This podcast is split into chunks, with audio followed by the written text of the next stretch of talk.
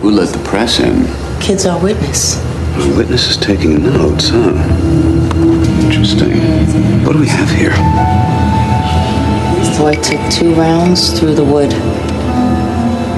Through the wood? You mean the door was closed? That's interesting. Excuse me. Could I have a word with you? Uh, yeah. ML Elrick, Detroit Free Press. Yes, formerly the Fox 2. I'm a fan. Let me put it this way. I am familiar with some of the pieces that you've written about my department. Oh, right. The story on the false positives at the CSI lab a few years back. Hit below the belt. I was green. Weren't we all? Well, I've learned a lot since then. So, uh, you have any idea what caliber bullet? How this works is I ask you the questions and you provide me with the information. So let's start with what you're doing here. Keeping my finger on the drug-fueled pulse of Detroit. Sounds like a byline. Mike was hooking me up for an expose. He works for a district councilman. People love stories of urban blight. Makes them feel human. But not you, though, huh? What did you find? I believe that this is your pen cap, isn't it? When did you have time to take notes? After I called the police? Oh, really? Was Mike still alive?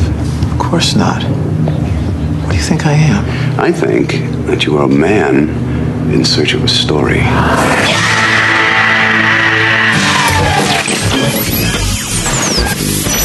You ass interrogative questions out of my face. It's gone. What are you doing? What are you doing? What are you doing? Come on.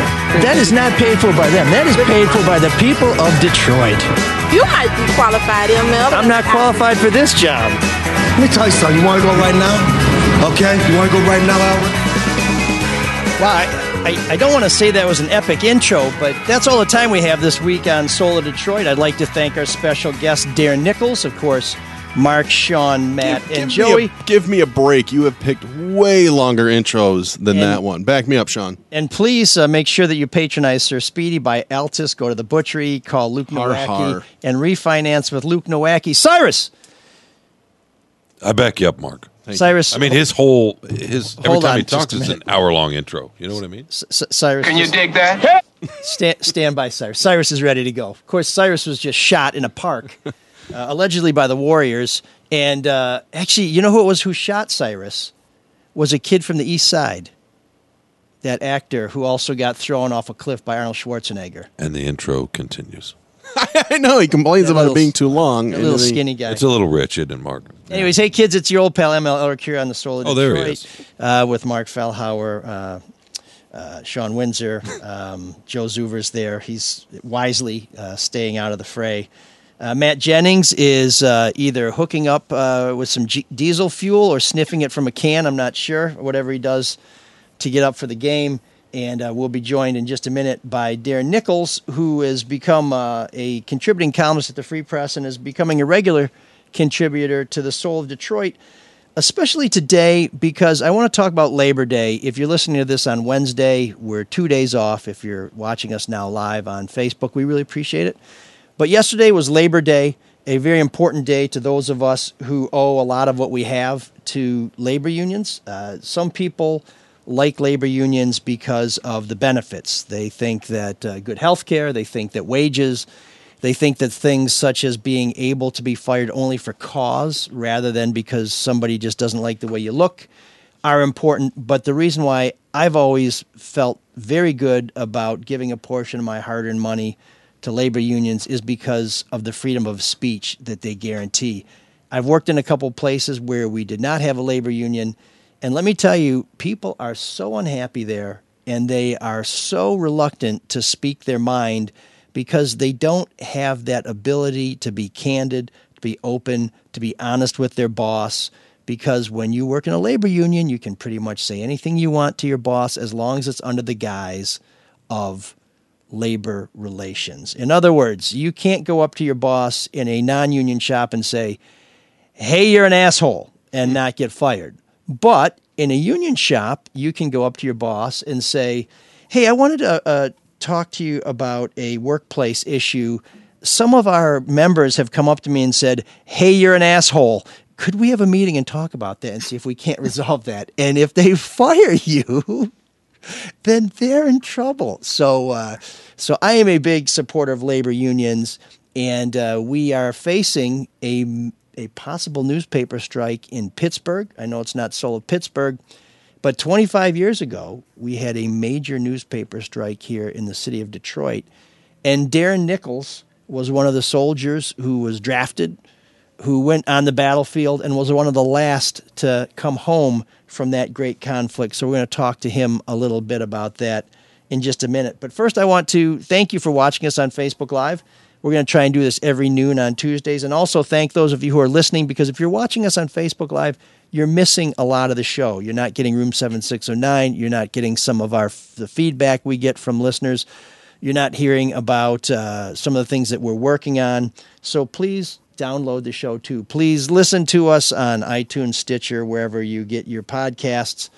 And in between, then, if you got a business that needs a little boost with its marketing, I'd like to encourage you to call our new sponsor and our friends at Sir Speedy. I am not just someone who is uh, gratefully accepting their sponsorship. I'm a customer of theirs. When I was on the school commission at St. Clare Montefalco Catholic School, we turned to Sir Speedy many, many times to get the job done, and they never disappointed. So if you own or work at a company that needs marketing materials, it's time to listen up.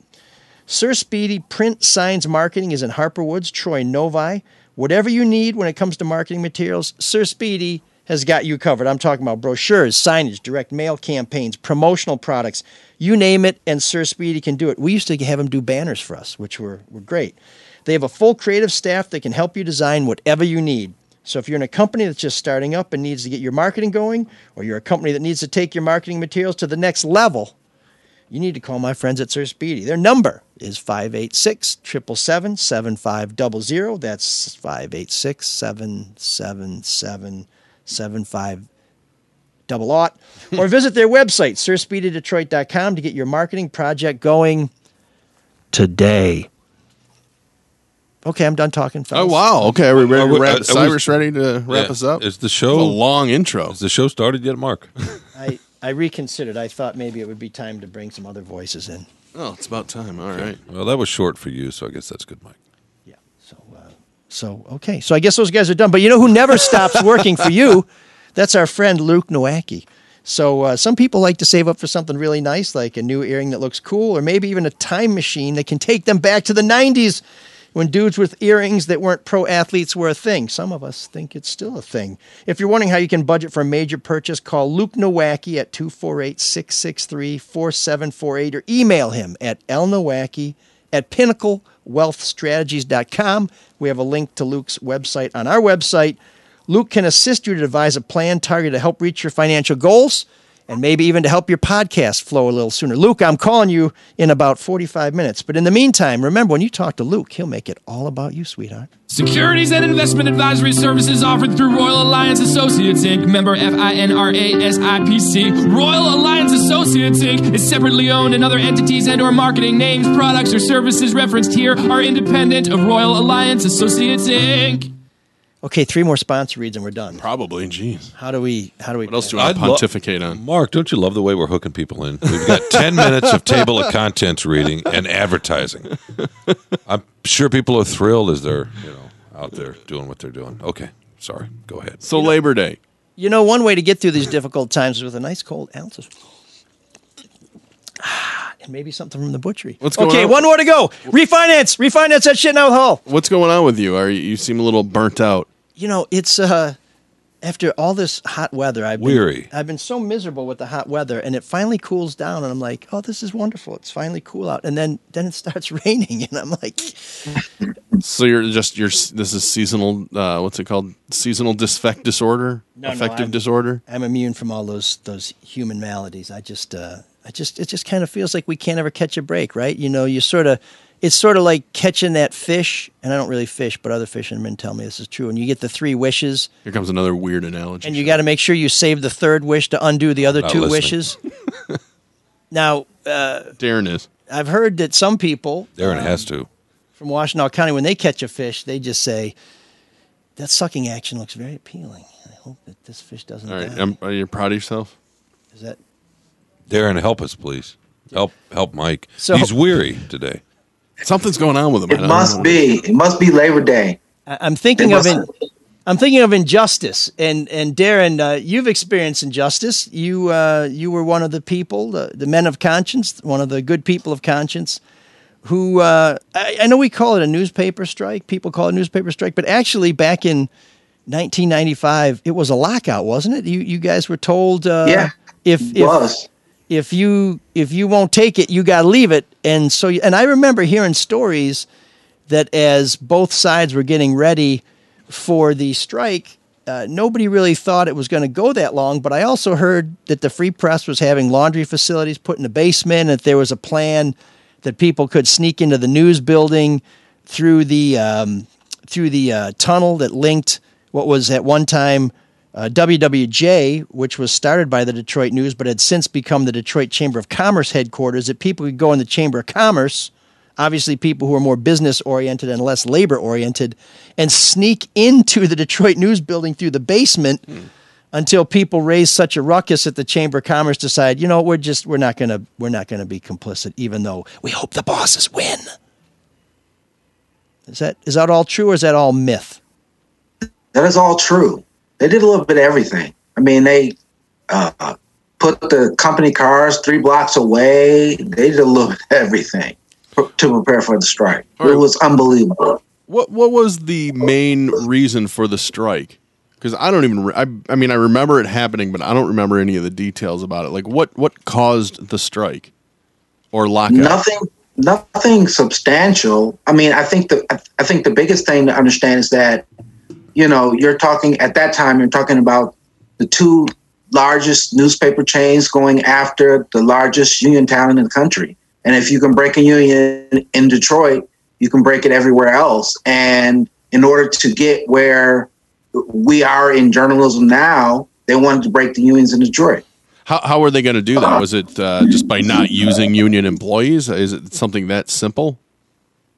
It was by any means necessary. It was getting Mitch Albom to come back a month into the strike. It was, you know, offering people um, extra jobs. It was offering, uh, you know, people to come in as scabs to, you know, uh, to double their salary. Um, they did a number of things in order to, and it was a lot of it was a, a waiting game. They figured the longer that we waited, um, the the longer the strike will go, the longer they will, the easier it will be to get people to come back. And so, um, it, it was all cards on the table. But it wasn't really about the economic issues. It wasn't really about uh, things like that. It, it was, I mean, those things were very easy to uh, fix in a union contract. Um, but it was it was really uh, uh, about what the future of this business is turning out to be. I was at the uh, Gannett headquarters after uh, after uh, the 2009 Pulitzers were announced. Jim Schaefer and I were invited to a Gannett corporate board meeting. Gannett owned the Free Press, and we we went up to some luncheon on the top floor of of Gannett's headquarters and. Uh, Gannett, for some reason, has some like a blue dot is like their their Mhm. logo. I think you see on, on USA USA, Today, Today. yep. Well, they they you know as corporations often will they they spent an ungodly amount of money to create a giant blue sphere in their corporate headquarters. I mean, this thing is like six foot high by six foot across. I mean, it's it's massive. It's taller than the average human being. And so when Jim and I were getting ready to go to this thing, one of our bosses pulled us aside and said, uh, "You know, I know you guys are kind of smartasses, so I just want to tell you, when you go up there, don't touch the blue ball." Which was the wrong thing to tell us because immediately I'm Yeah, thinking, that's the first thing you're going to do now. yeah, blue ball, blue ball, blue ball, blue ball, blue ball. Jim was thinking blue balls, but I was thinking blue ball. Jim will have to explain his uh, position to you later. But um, on our adults only edition of the Soul of Detroit, Stay focused. But we thought it was a joke, and then we we did an online search to find um, why we should be concerned about this, and we found out that there was some reporters from another Gannett newspaper who had gone to corporate headquarters and had touched the blue ball, and I think were disciplined. And one of them may have been fired because it was they were that serious about it. What? Yes, That yes. sounds like so, an urban legend. So it's it's insane. No, no, no. This is documented. This is documented. You can look it up. Yeah, this is true. Yeah. I think it, it was one or both of them got fired for touching the blue ball. Yeah. So so as uh, as um, Dennis Hopper said in uh, True Romance, it's written. You can you can you can see it. You know, am I lying? Check it out. So so Jim and I went up there and we got as close to the blue ball as we dared, and I, we got a picture of it. And I'll, I'll try and have that for us on the on the website. But all of this is to say that while we're up there, we ran across a guy who was like the CEO or one of the top executives from Gannett from the strike period. And you have to remember, lives were ruined by this. There were Oh, yeah. people who whose marriages broke up, who who lost their homes, who left the business. Some high quality journalists left the city of Detroit for other newspapers and oth- other news organizations because they had opportunities and they chose to took them. There's a huge talent drain from this journalism community that we're still dealing with, and and this guy, I I won't call him a man because that denotes humanity, but uh, he was. He said we're from the Free Press, and he's sort of like, "Oh yeah, didn't we have that thing there? You know, that was that was silly." So to him, it was all just, yeah, we had that little kerfuffle there at that time, you know, 15 years ago. But uh, yeah, what the hell was that all about? Anyways, welcome to uh, headquarters. And uh, I think about that and I thought, God, I wish I'd gotten on top of that effing blue, Blue ball, ball. and, and, and, and pretended I was in a log roll and just gone right through the whole damn building on that thing. But but to people like Darren, this was not just some silly little thing that happened in this faraway place. And I was working in New Hampshire at the time, um, you know, making less than four hundred bucks a week and working my ass off and Stay hoping focused. to get back to Detroit. And people I knew at the Free Press were like, "This is a good time to come back. You should come to the Free Press. This is a good time to come back." And I know Sean got calls like that too, and a lot of people did. And and we we resisted those calls, but but Darren, you were there. Uh, what what sort of enticements or threats were made to you to basically put your principles aside and try and resume the career that that you had set your sights on and that you were hoping would be uh, you know the, the the thing you do for the rest of your life For me, it, it really wasn't a whole lot because I was on the, the, the short end of the totem pole. Um, they they wanted to take away my uh, admission to NABJ that year. Um, and, and that was about it. I got a call to come back, um, and they were making sweet deals to everybody. I made my counter offer. They didn't like my counter offer, so I stayed out. Um, and I mean, the biggest thing was I was 24 years old at the time at the Detroit News, which was at the time the number eight or number nine newspaper in the country in terms of circulation. And so, you know, I had every uh, reason to go back. Um, but but for me, um, you know, my parents are teachers, so you know when you go out when when you have pa- parents that are teachers, you, you hear about a teacher strike, and they always always would go out on on strike, and so that was very normalized in my household, and so um, I went out on strike even though I was you know 24 years old. Um, this is what you do, and I gave I, I gave no thought of it um, on June 13th, 1995. how long were you out and what did what did you do while you were out I was out two and a half years. Um, I did a little bit of everything. I did a little bit of PR. I did a little bit of. Uh, I worked at a place called Skillsville for a little bit. Um, I uh, coached high school basketball for two seasons, um, and I made. I just made it work. Um, I, I had an apartment. I wanted to, you know, I paid my rent and my car note, and everybody else fell in line. Um, I, I and I just made it work.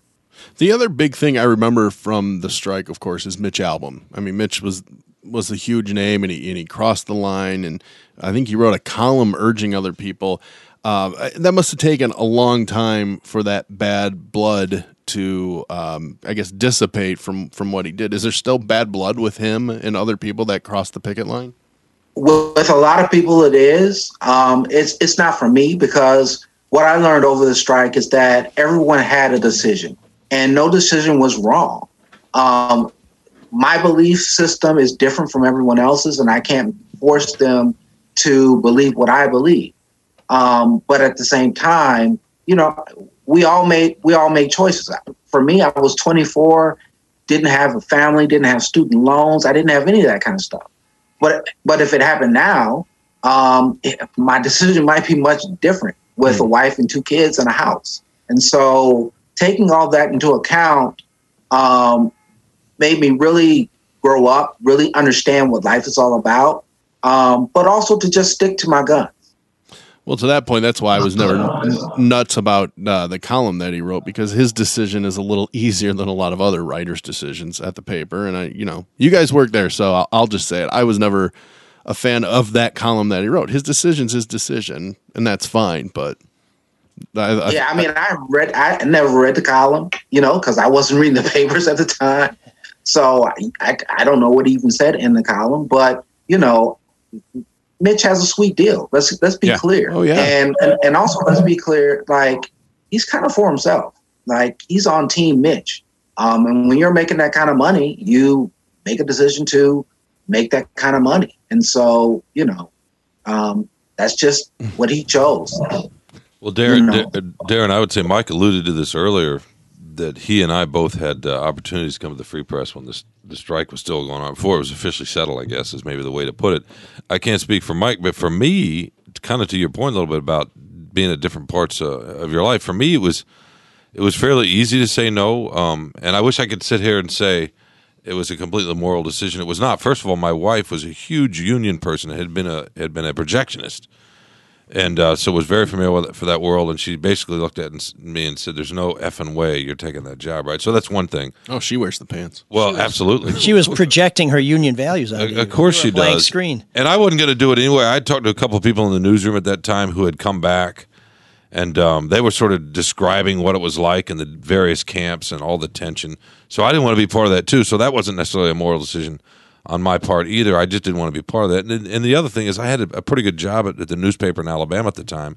As much as I wanted to come back, my kids were little. My mother-in-law and my mother were both in the area and still alive at that point. We, as much as we wanted to do that, we were relatively secure, so we didn't have to to take that job. It's different when you when you're out on strike, right? And you're trying to go back. So I'm glad I didn't do it. I, I'm glad I didn't cross. But had the circumstances been different, you know, I don't know. And I, I don't know what you think, Mike.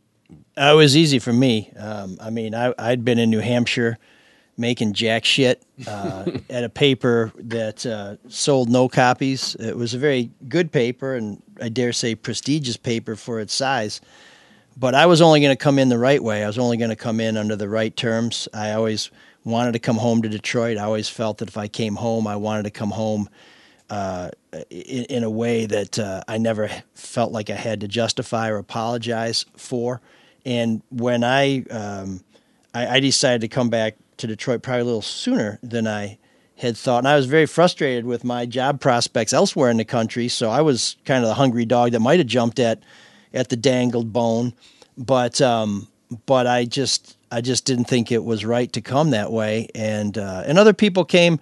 There are some people who were late in their careers who were only going to get one shot to make it to the free press, and I, I feel I feel less judgmental of their decision because this was, you know, this was this was their break and they were going to take it. And I guess it's uh, maybe I would have felt that way if I was much older.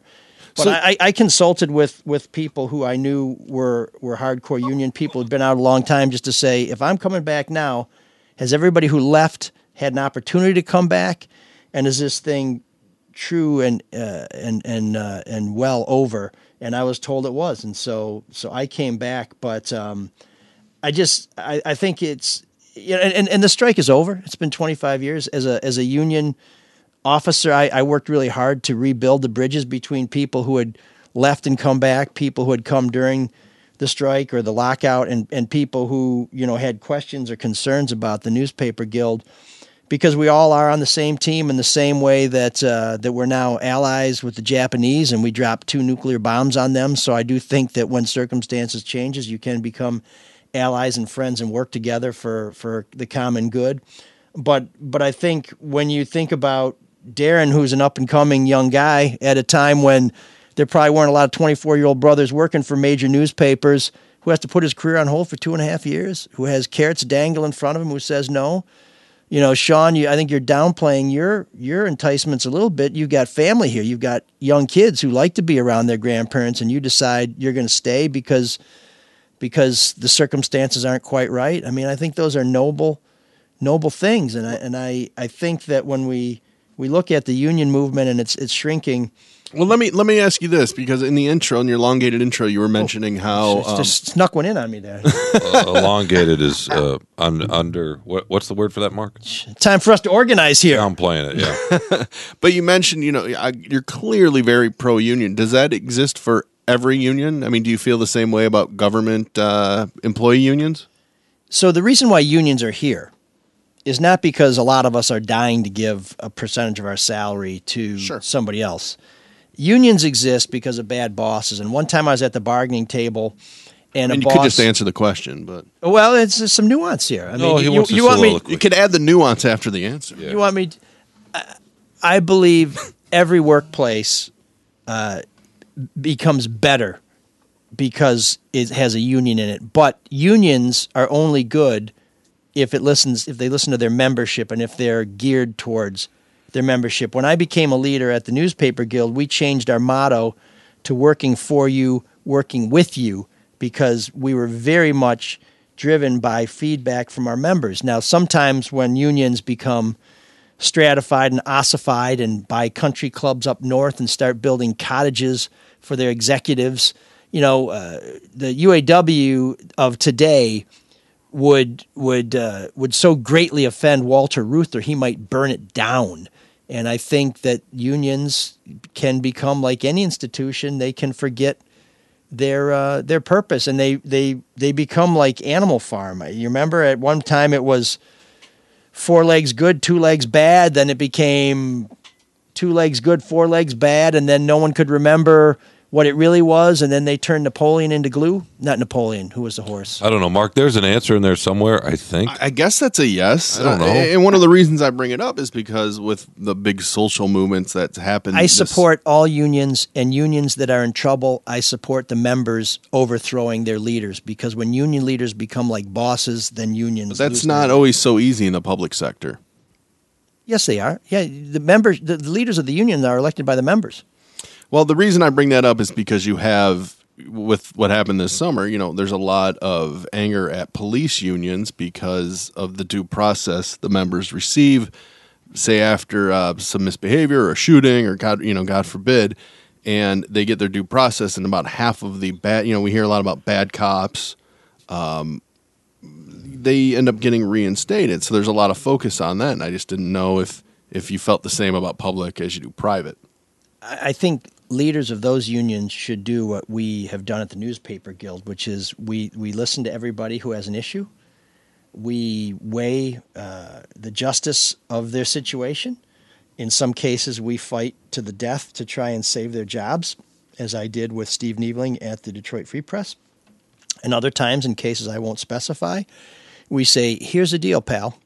We are going to get you some severance. We are going to drive you to the airport and we're going to hope that we never see you again because you screwed up and we ain't going to defend that. And I think union leadership that thinks they have to defend every case is wrongheaded and and do not does not serve their members because I know cops. And I'm not saying that the Minneapolis Police Union is trying to defend uh, the officer uh, charged in George Floyd's death, but I know cops who, when they saw that, said, "Sure, this is terrible, and this is going to be bad for Yeah. all of us." I don't even want to use that example Yeah, because but- everyone feels that way. Right, but there are situations when we see when we see members do something wrong, and we just basically say, "We are here to protect your rights," and based on your case, the best we can do is get you. Uh, get you a uh, a front row seat in the Greyhound out of town um, and a little spending money. It's just as we would do when releasing somebody from prison. So so I, I think I think unions have to be cognizant that their credibility is on the line too. And when they defend the indefensible, that is uh, that's a bad call. They shouldn't do that. That's a mistake. Yeah, I think I think it just boils down to their moral compass. Like if you have a moral compass and you don't, you know, uh, agree with what is going on, and you and you know that there is a cop that is in a bad shooting, and has had um, multiple incidents um, and it's time for them to receive punishment, that's what they do. Um, and I, I think that's what, and that's the right thing to do. I think that I think that works also in think theory. It's, it's those people who are working with management because you know at some point you got to look through somebody's HR file, and so you know you you don't just make a decision in a vacuum, um, but you know you you protect the people that you you want to protect, but but you also get rid of the people who you know are clearly in a bad situation. And and bad union members endanger other union members. If I'm a cop and I'm with uh, I'm with Officer Cowboy, he's going to get us into situations that might get me hurt. If I'm if I'm a, a, a reporter Yeah, yeah, and I'm how- working with how a colleague who doesn't try and get his shit right, then we're both going to get sued. But how many times do you hear the story of you know they won't say anything because they don't want to get trouble from their union? I think that's uh, no pun intended a cop out. There's lots of people who blame the boss. I can't tell you how many reporters who say, "Oh, I had to ask that question because my boss wanted me to." I never say that. To me, if my boss asks me to ask a question I think is inappropriate or stupid, I say, "Boss, that's inappropriate or stupid. I'm not going to ask it." I think a lot of people are chickens. They don't have the courage of their conviction, and they try and blame it on somebody else. Be that union leadership, be that a boss, be that you know uh, something that happened at home that day. I, I, don't. I don't countenance that crap. Uh, And you know they're not they they have a, a no strike clause clearly because we don't really don't want police striking. Uh, but then you have a teachers union which is allowed to strike, and I, I don't know the the rules just seem different because every industry is a little different. Well, if I was a teacher and I was uh, at risk, and my district said you have no choice but to go to that classroom, my ass would be walking a picket line. I wouldn't hesitate. I'd be the I'd be printing the signs up in my basement. I mean, I, I don't think any employer has the right to put you uh, in danger. And um, and frankly, Well, if, that- if you're putting teachers in danger, you're putting children in danger too. For argument's sake, uh, who defines what the danger is? Uh, I have a respiratory condition. I'm going in a classroom. There's no PPE. There's 30 desks. There's 30 kids. There's not enough room for social distancing. I think the CDC would define that as a danger. Yeah, but there's a lot of lot of schools that aren't doing that. I'm just saying that that's I wouldn't strike on them. Okay.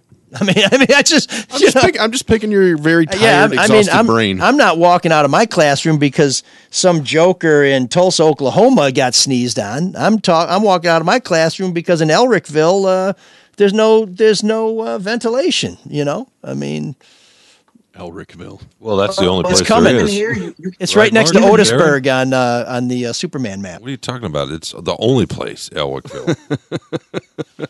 Go ahead, Darren. Don't let I the was going to children. say, even you. here, you know, you, you saw the pressure that the DFT put on, uh, you know, on the superintendent and, and the leaders of uh, the Detroit School District um, to preserve, um, you know, um, what they wanted in the in the classroom. They threatened to strike, and so, um, but it, because of that, they ended up working out a deal that worked for both management as well as uh, the teachers in, in Detroit. So, you know, but it, it, it wouldn't have happened if they didn't start in early July saying we're not coming back in the classroom. You know, that's that's a no. You know, that's that's that's a deal breaker. Yeah, and and and I think these are all situational things. Uh, if I if I had to work in a in a in a shop with no union or with a shitty union, I'll take the shitty union shop because I know that me and other people of good conscience there can take over that union and get it pointed the right way. Um, but but one of the things that, that Darren and I, when we were talking about this last night, um, came to realize is that there's a social aspect of being out on strike too. And as Darren was talking about it and talking about milestones, 25th anniversary, the newspaper lockout, and and hundredth day of Detroit Will Breathe marching, we started talking about um, sort of the social aspect of this too. And with Detroit Will Breathe, some major developments on Friday. Uh, first of all, uh, I think a lot of us feel that our, our tax dollars are not spent well. Well, in terms of, and I don't care what the decision is, but in terms of public officials earning their money, U.S. District Court Judge Laurie Michelson, a fairly new judge, going into a holiday, a three day weekend, a Labor Day weekend, worked late on Friday to come up with a decision on uh, Detroit Will Breathe's request for a temporary restraining order against uh, Detroit police tactics.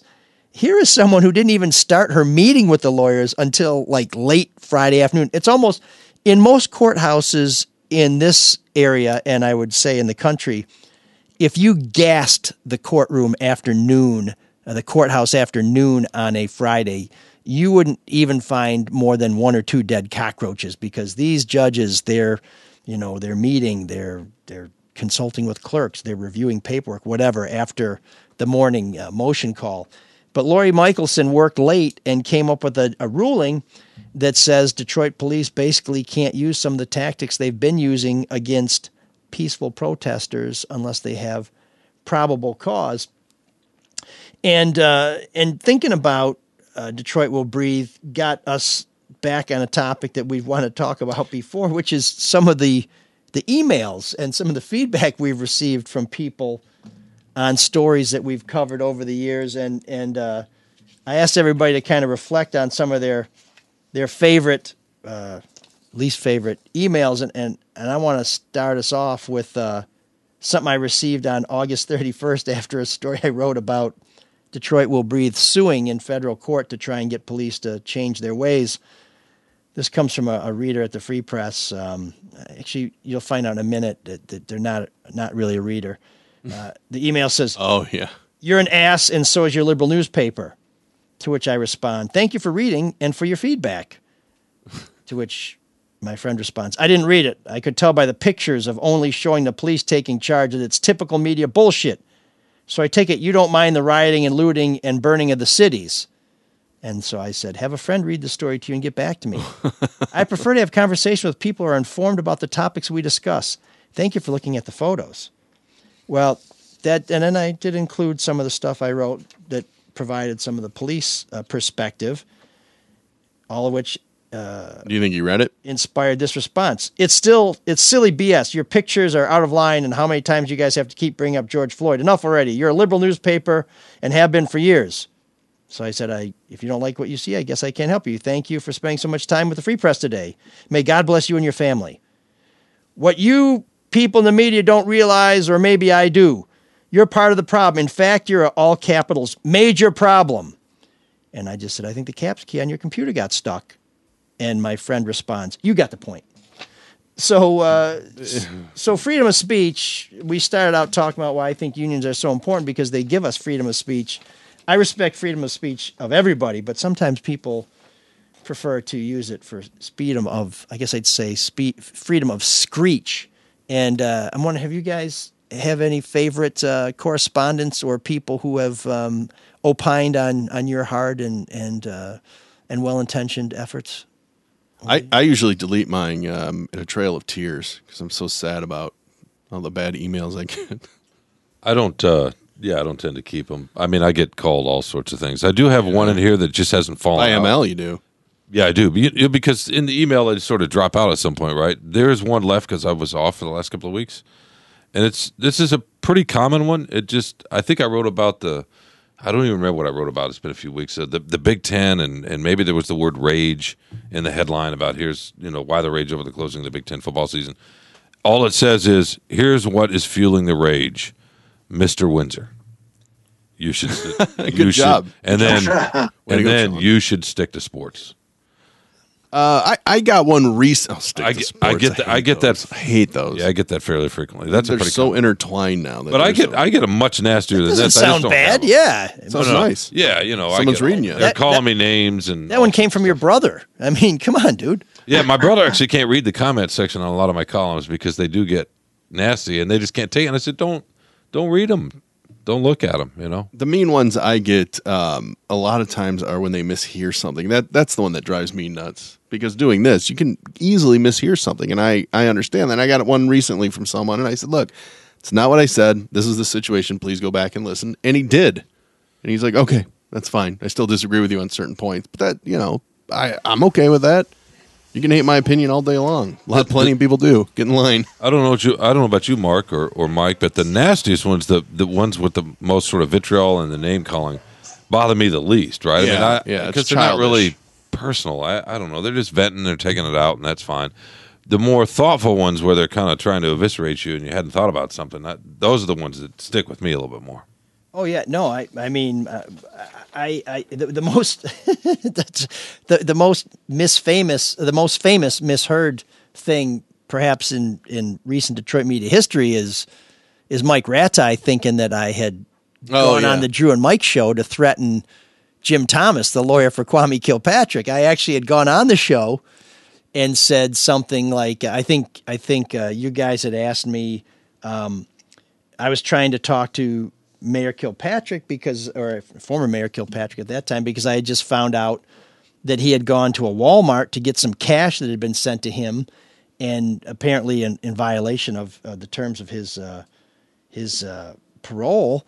And um, and when I went to go ask him, his lawyer Jim Thomas, great advocate, uh, cares passionately about his clients, sort of stepped in the way. And, and it was uh, Mark. It was either you or Drew had asked me like, "Hey, you know what? What do you think when that lawyer blocks you?" And I said something like, uh, "You know, like I, I like Jim Thomas. I'm not gonna I'm not gonna mess with Jim Thomas, or I'm not gonna worry about Jim Thomas getting in my way." And and by the time the telephone game had finished up that morning in court, Mike Rataj had heard, you know, I'm I'm going to get Jim Thomas out of my way, or I can take Jim Thomas, and and it turned into, you know, what are you doing, threatening lawyers? You know, you want to threaten a lawyer, you come threaten me. and and I did exactly what you did, Mark. I I think I contacted you guys, and said, hey, can I get the audio of that? I sent the audio to all the lawyers. I said, there's been a misunderstanding. Now, of course, It happens. at this point, Mike and I had already set up a date to fight in an alley, but and had had the judge saying stuff like, you know, hey, hey, knock it off. But when we when we played that audio, I think it it, it calmed things down. But but sometimes there's some audio that's completely and and utterly uh, uh, unambiguous, like this call I got when I was at Fox Two. What you call investigative journalism, I call bull, buddy. I find it very interesting that you attacked the one progressive individual on the Detroit City Council less than 10 days before the election. Why don't you do some stories about f***ing Mayor Duggan and to Kwame? Why don't you do some stories about the Pinskys or the f***ing Recolters? Why don't you do some real stories? You want some stories and facts? I'll give you lots of stories. How about throwing snowballs at people and call them and then you got f***ing McNamara out of Livonia, the Duggan machine coming behind McNamara, doing the same exact Kwame did. Nobody's getting prosecuted. But you want to write about Raquel Castañeda-López, honest, hardworking immigrant woman who's trying to do the right thing for the city and its residents with community benefits. While you got such as Benson and the mayor behind the scenes trying to take out the only other person who supported affordable housing ordinance. Like, get the f- out of here, man. Go f- yourself. How about that?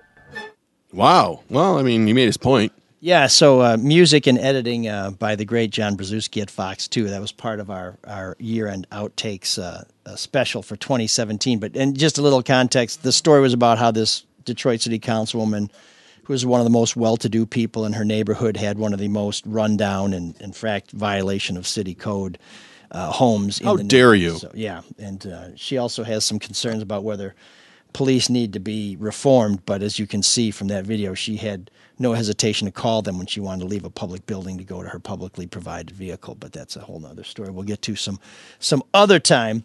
But uh, but you know we get lots of calls, we get lots of emails like that, and I think one of my favorite voicemails of all time, and, and forgive me, I don't have it recorded, was when Jim Schaefer and I were, were early on doing some of the, the reporting on Kwame Kilpatrick's misconduct in office. Now, this is my second Kwame Kilpatrick reference, and Shawn has let me get away with it. So I'm, I should I should probably Oh, keep because I, I got lost when you introduced this uh, ten minutes ago as one of the most memorable misunderstandings in Detroit media history. The way you, the, the grandiose sort of intro of that story, I'm still stuck on that. I'm sorry. Go ahead. I just said I said I said one of. It wasn't, I didn't say the. I know. I didn't even say the. I mean, what you can't see, well, maybe you can't see. I don't know if we're still on Facebook Live. The way he was patting himself on the back as he was setting that up. So That's why he's in the uh, chair he's in. There's a there's a massage at the back of the neck there up there. Actually, it's not so easy to pat myself. I got a shingles shot last week, and it, that, that that shit hurt. But apparently, you really need to get those. Darren, help so, us, please. So, so anyway, Schaefer got a voicemail from a guy who would call us every once in a while, and uh, and it was a very simple voicemail. It was about um, we had done something where we had exposed some wrongdoing, any number of stories fit that description, but just said. Hunting ain't so fun when the rabbit's got the gun. And that was the voicemail. We're like, what the hell do we make of that? I guess we, I guess we better be careful. But but Darren, I, I know from uh, from talking a little bit that uh, you've had some feedback and some some voicemails and, and emails and things like that. That I I, I dare say there's nothing funny about them at all. Yeah, I mean, the flip side of all of that was um, I was called the N word several times. Um, uh, in a lot of the instances of the, the voicemail that I would get, they would talk about these people in Detroit, those people in Detroit all the time. Um, but one of the things I used to do was I'd call them back. And, you know, you get them on the phone and you say, you know, uh, hi, this is Darren Nichols with the Detroit News. You know, I, I heard your voicemail. You know, who are these people are, that you're talking about? Are you talking about my mom, my master's degree mom, or are you talking about my brother and sister in law who both have degrees from the University of Michigan? And that kind of shut them up, or they would be lost for words. And they sort of say, um, Well, we're not talking about you. and I say, Well, explain to me what kind of those people are you talking about? Um, are you talking about Judge Arthur Tarnow, who lives down the street from me? Like, who who exactly in Detroit are you talking about? And so you know that used to be my my my uh, way of coming back at people because you know um, outside of the one uh, voicemail that I got where um, he really threatened to you know shoot me or to shoot uh, someone on the Detroit City Council, and I did forward that to Ralph Godbee. Um, but outside of that, I tried to stay real cool and real calm, not try to argue with these people. But I did always uh, call them back and call them out on what they tried to do. I love that because it it forces somebody to own their words, and, and you kind of find out if they're uh, if they have the courage of their corrupt convictions or if they're cowards. And I think time and time again, you find out they're cowards. I think the only time I ever contacted law enforcement, there was a a mayoral press secretary that one time said that uh, told uh, somebody at the Detroit News that Steve Wilson and I should be shot, and this dude was crazy enough that that we thought it was possible. I didn't report that to anybody, but I did get a letter at my house with a um, with no return address that somebody had typed my address and name out, taped it on the front of a uh, an envelope, and then when I opened it up, it was pages and pages listing every relative and every address we've all had going back like 20 years, and at the top of it, it just said target report. And uh, my wife was working from home at the time with with my two little girls, and I thought this is just some bullshit intimidation tactic. But I, I did turn it over to the FBI because I thought she's at home, she's vulnerable, and if this is legit, the, we should look into it. Um,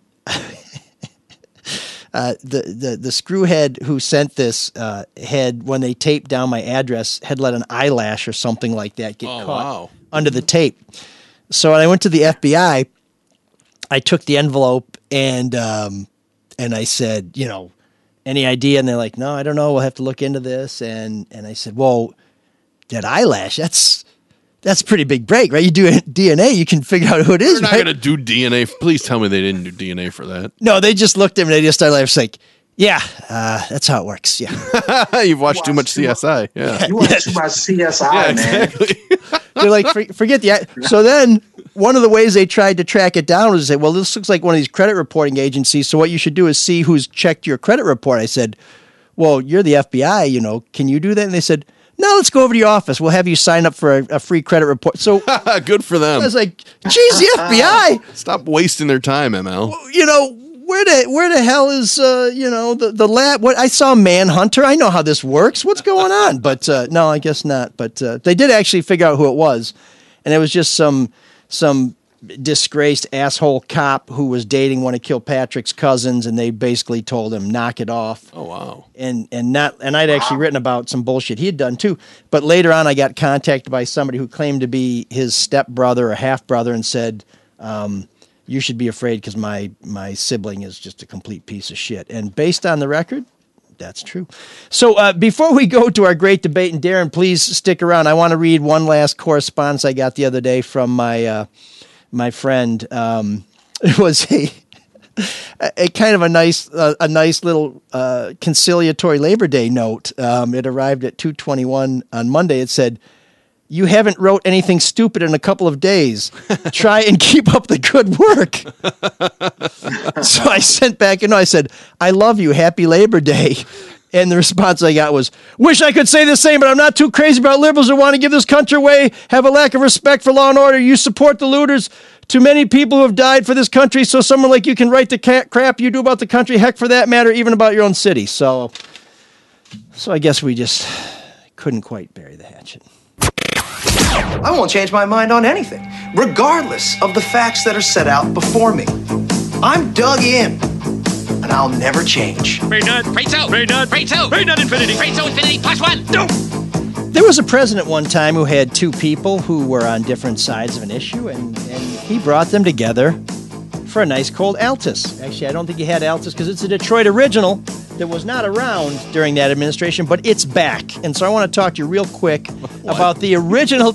You remember that? What? No, no. I don't even want to. I don't even want to ask. President Obama invited Oh, I do, Professor yeah, it was a- Gates from it was a Harvard teaching moment, yes. with the Cambridge police officer who had questioned him when he was going into his house. I didn't know that's what you were referencing. Yes, and this was a dispute between two people. You don't have to explain it. They could have become very, very controversial. And He's instead, not Obama listening. said, You don't have to explain it. both you guys come over to the White House. And had this been now, he would have said, let's have a cold Altes because that's the original Detroit lager that's making a comeback here in the greatest city in the world and right here in the White House. Altes is the only do anything anytime with anyone beer, whether they met outside a window or whether they met at 1600 Pennsylvania Avenue. Serious, I love it. I grab a case whenever I can and I try and make sure I always have it stocked at home. In fact, I need to restock. Here's a fun fact about Altes, and as we return to the socializing with other people, uh, it only takes six of them to make anyone a 10. But don't have so many that you forget to social distance. There are a lot of things that happened here in Detroit that went away, but boy, I'm glad Altes is back. It's a smooth lager that packs a punch and is delicious. Go pick some cans up today for yourself and enjoy it. Go to altus.beer and find the location nearest you. It's also on tap at many fine establishments. I promise this beer is insanely good, and you will be thanking me the next time you crack a nice cold Altes. And uh, speaking of Washington and the White House, uh, there was some uh, there was some big stories that came out last week involving um, anonymous sources, uh, alleging that our commander in chief has not been as complimentary of those under his command as he may have you believe, or as people may wish. And uh, and I don't want to debate the uh, the merits of that story. Uh, but I think it's a it's a good time for us to talk about anonymous sources and this notion that some things are so important that we should allow people to be accused without giving them the opportunity to face their accuser. And uh, I, I know we in the media uh, hate as much as people will not believe this. We hate anonymous sources because it turns the debate from the content of our reporting, which we believe is fair and accurate, to whether or not people can trust our reporting because no one has put their proper noun to the allegations inside of it. And uh, Shawn, I know that that you don't have too many anonymous sources in your story, uh, but Mark, you read a lot and and you see these things, and I'm I'm just wondering, do you think there are stories that make it worth allowing people to basically throw a rock and hide their hand? Well, I, I, I kind of feel like it is a little overused today. Um, and a lot of when, when I mean that it's overused, I feel like it's overused for very salacious stories, stories that almost don't even matter. Um, that might be an attack on, I don't know, the president or say the governor or wh- whomever. Uh, but some of them I, I, I think are are really important. I mean, Deep Throat isn't that the most famous anonymous source of all time? Uh, With all the president's men that that brought down Nixon. Also, the most overrated anonymous source of all times, and who is no longer anonymous, but it took 40 years, I think, for for Mark Felt to be identified. Why do you think that's overrated? Because when you look at the stories that, that Woodward and Bernstein did, very few of them were dependent on uh, on information they got from uh, from Deep Throat, and um, and really the name itself became so mesmerizing to people that that he grew in importance um, to the White House. Uh, See, I, I would uh, burglar story. I would not respectfully disagree, um, because I think th- I think it guided it got. You maybe you don't get Yeah. direct information and you know this, but you can say, "Hey, look over here, look over there." I mean, and I don't have a lot of sources in my columns in general. It's a column, right? But sometimes I do. But if I want to write about a subject, there are times when I talk to people I know are going to talk to me on the record, and they tell me what they think. So then you can write um, from a position of a little bit more authority, and I think that's what Deep Throat did. And, and when it's like that, and it's not, and then you the people on the record are in your story, uh, then I think you have fewer issues that way. It also goes to the source of who the author is and who the article is. A lot of people don't like the Atlantic. I think the Atlantic does a lot of good work, but then when it's verified by other news agencies through their sources, it's kind of hard to believe a story isn't true. I just wonder do you guys feel that maybe uh, unnamed sources are overused today? I- I think it. I think it depends. I, I wrote a story recently that um, we didn't put an unnamed source in the story, but we verified everything with someone we didn't disclose as a source, and later mean- on, I everything sp- I reported I just turned mean out to be true. Specifically quoting an unnamed source. so I- I think with unnamed sources, every every uh, agency, every news organization is different. And, and Darren, I don't know what the rules were at the Detroit News, but at the Free Press, you know, somebody managing editor level, which is kind of second in command or higher, had to know who that source was and had to approve the use of that source. And I think we also, and you know, I've been in and out of the Free Press so many times over the years. I'm not going to I'm not going to quote the current policy because I'm probably not as familiar with it as I as I was uh, when I worked there before. But there were things such as we are not going to let an unnamed source disparage somebody. Uh, we are not going to use direct quotes from unnamed sources or anonymous sources because when we turn to an anonymous source, the idea is they're giving us information. Information in, in, in the sense that it's a, a part of the periodic table of elements where it can't be broken down into a smaller entity, where it's it's almost like an atom, which I guess there's now subatoms. Okay, so forget that analogy. But but the idea is we're not going to allow people to weigh in on things. They're just going to tell us things that are factual and then not opine on them because we don't think you should be able to do that without standing behind your words. And I think that's a good policy. Now, uh, we also have a policy where we try and use them as rarely as possible. But then you end up using them a lot, particularly if you work for the Washington Post, because every story you write is about politics, where you're an at-will employee. Where you, I mean, this is again, I come back to the unions when you when you can turn to your union to be protected if somebody retaliates against you for telling the truth. You know, I, I mean, I. We see a lot of anonymous sources, probably more now than ever before but there seems to be more crazy shit going on than ever before where if people put their name to it they're going to get canned we're seeing inspectors general in the federal government who have long-term appointments being removed being undermined because they did their job. And so i'm some lower ranking person who's going to put my name on it? I don't think so. Right. Uh, when, but you understand why colonel vindman he put his name on it how'd it work out for him Yeah, Colonel, yeah, you know i mean yeah, shit on. his military career got ended, and I think his brother ended up having to bail too because he's like, "Well, we're twins, but I'm not the other. I'm not Rat Vindman. I'm Matt Vindman, And you know, I mean, you know, I mean, Darren, when you guys had anonymous sources at the news, what was what was the process that you had to go to? Was this something that people just said, "Eh, Darren's a good guy. He got some good shit." You know, roll the presses. No, we had to go all the way up the top to top of the chain. Um, we we used them very judiciously, um, and it was a, it was a pain.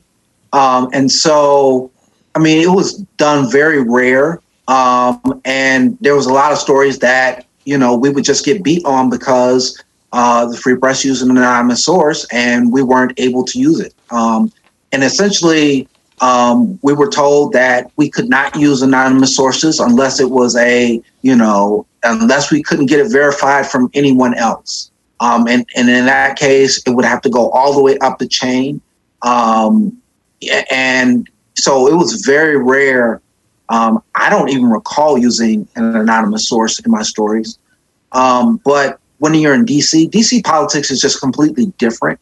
Um, and so um, the usage of anonymous sources in DC politics, primarily because of the people that are involved, is is more um, necessary. I guess is the is the word to use uh, than here. Um, you know, unless you're talking about a major scandal um, that is going on, uh, you know, with the mayor of Detroit or anything like that. Outside of that, um, you really should just work your sources and try to get it. You get the information from from the person that doesn't want to go forward, and you try to get that confirmed with other sources. Um, they can be the source of um, what you're looking into, um, but you know, do your legwork. But your legwork always starts, you know, years before in terms of you know, I may na- I may not need you now as a source, but I'll I'll come back to you two or three years later. The problem is there's so many out, outlets um, online, wherever you know any anybody can can be a reporter now, and they'll just throw out a source, and it, it might not go under the rigorous um, vetting that you know Darren just talked about, and, and then next thing you know, you have things like QAnon because Q is originally a unnamed source in the government, and people want to believe it, so it grows and becomes you know a very dangerous conspiracy theory. And I, I, I don't know what you do. I don't know. I guess you, it really has to be a pretty damn important story to go forward with with unnamed sources. Is the Atlantic story important? I, I don't think. So. Uh, you know what? That that's a fair question. I don't. Maybe I'm cynical. I don't think the Atlantic story changes anybody's opinion on Trump whatsoever. I, I just don't. I don't. But I'm not. A, I'm not a military. You're you came from a military family. Does that? Well, your opinion of him wasn't too high to begin with. I'm just no, it doesn't change my mind on him because it, it's just. I mean, this is kind of how he talked, right? I mean, he he said things that are similar to this, and he he insults people. It's just what he does. So I, it, it didn't. It's not shocking at all. Actually, You want to know how how I took those the the main comments regarding not not all the other things because there was more than just the one comment about being suckers and losers. I originally took it as, oh, that's just a really bad, stupid joke. Like I think he was joking. It's not a thing to joke about. I wouldn't joke about it, and I'm not the president. But I, maybe that's just where I am personally with with the president. Or maybe it's just. I mean, every, a lot of things are transactional to him. You know, you've heard that Sure. word a lot, right? I mean, that's kind of how he sees the About world. money. A lot of people do exactly, and so I don't know. Wasn't that I think his comments about McCain bothered me more, to tell you the truth. Well, and that wasn't news. I mean, you're right. Well, how about? I mean, there, there were people who he, he'd report. He'd said that back in 1999. He said it back in 2016. So I mean, Well, he called uh, Carly Fiorina the oh yeah the horse face Fiorina? P- Yeah. Fiorina horse face. That uh, and look, I don't want to get off on Trump here, but but but that alone would have ended anybody else. That one thing. I guess Referring she would not have been my first face. choice. I'll tell you that. Believe me, uh, I think. Oh yeah, right. Exactly. It, it just How does he feel about Sarah Jessica Parker? I think the question is though, is that article? I mean, how important is that article? they seem to think it's pretty important. But forgetting what he said and all of that, uh, to Mike's point, those sources that had to be vetted Sure. all the way up to the top of that magazine. And and I know that magazine is seen by some on the right as is a lefty magazine. I've always seen it as sort of a moderate magazine. When I was younger, to me, it was a center right magazine. Maybe not now, but they have plenty of conservative writers. Yes. If you look at the if the And list that- of who writes oh. for them, it's pretty mixed. Therein lies the problem, and similar to the email ML received, where the guy just looks at the pictures. If you don't look at the whole entity and the other reporting they do, yeah, you're gonna have, you're gonna get a skewed vision. If you don't read a whole article, you're gonna get a skewed vision based on a headline, which you know sometimes is the fault of the people that write the headlines. But ultimately, I've always maintained that it's kind of the fault of the consumer of it. Yeah, to me that magazine's rare, right, Mike? I mean, they're, they're one of the few entities out there, media entities out there, that tries to have different voices from different parts of the political spectrum. Yeah, and Yeah, they I'm- probably make no money. I'm not as Probably familiar uh, with the Atlantic, um, but uh, but I think one of their conservative writers is David Frum, right? Yes, yeah. Well, he hates the hell out of Donald Trump, so now he's now he's not a conservative writer. Well, Even no, though he's still a he- conservative, he's a very conservative. He's the guy who came up with the axis of eagle, Ex- evil exactly. for, for George W. Bush. But but he uh, he doesn't like Trump, so I guess he can't be a conservative anymore. But that's a whole nother discussion where the conservative movement is headed. But I, I think I think the, the the crux of this issue is that people feel that reporters say, I've got an anonymous source, yippee. And really, as Darren talked about with the Detroit News, when you have an anonymous source, it's almost it's almost acknowledging defeat. It's It that is. I can't get somebody to go on the record with this, but we know it's true. We think it's important, and we're going to allow somebody to undermine our reporting by not putting somebody's name to it. And and I, uh, you know, one of my my my biggest concerns about investigative reporting is that almost everybody who does investigative reporting in this town looks exactly like me, probably better, but but they're all white Whoa. folks. And one of the one of the the problems that I always had at Fox 2 is my stories the first attack on those stories would be you're only going after those people because they don't look like you. And I've always wondered if I look differently, would we then get to the topic at hand? But I know from the work that Darci McConnell did at the Detroit News, and I'm sure, Darren, you've had to deal with this too, then what people say is, well, then you're a sellout because they're always going to attack the story, but they're not going to attack the story. They're going to attack everything around the story to try and undermine the story. And so when you go ahead with an anonymous source, you're just giving the people who want to take away its credibility the first and biggest stick they can find to beat the shit out of you.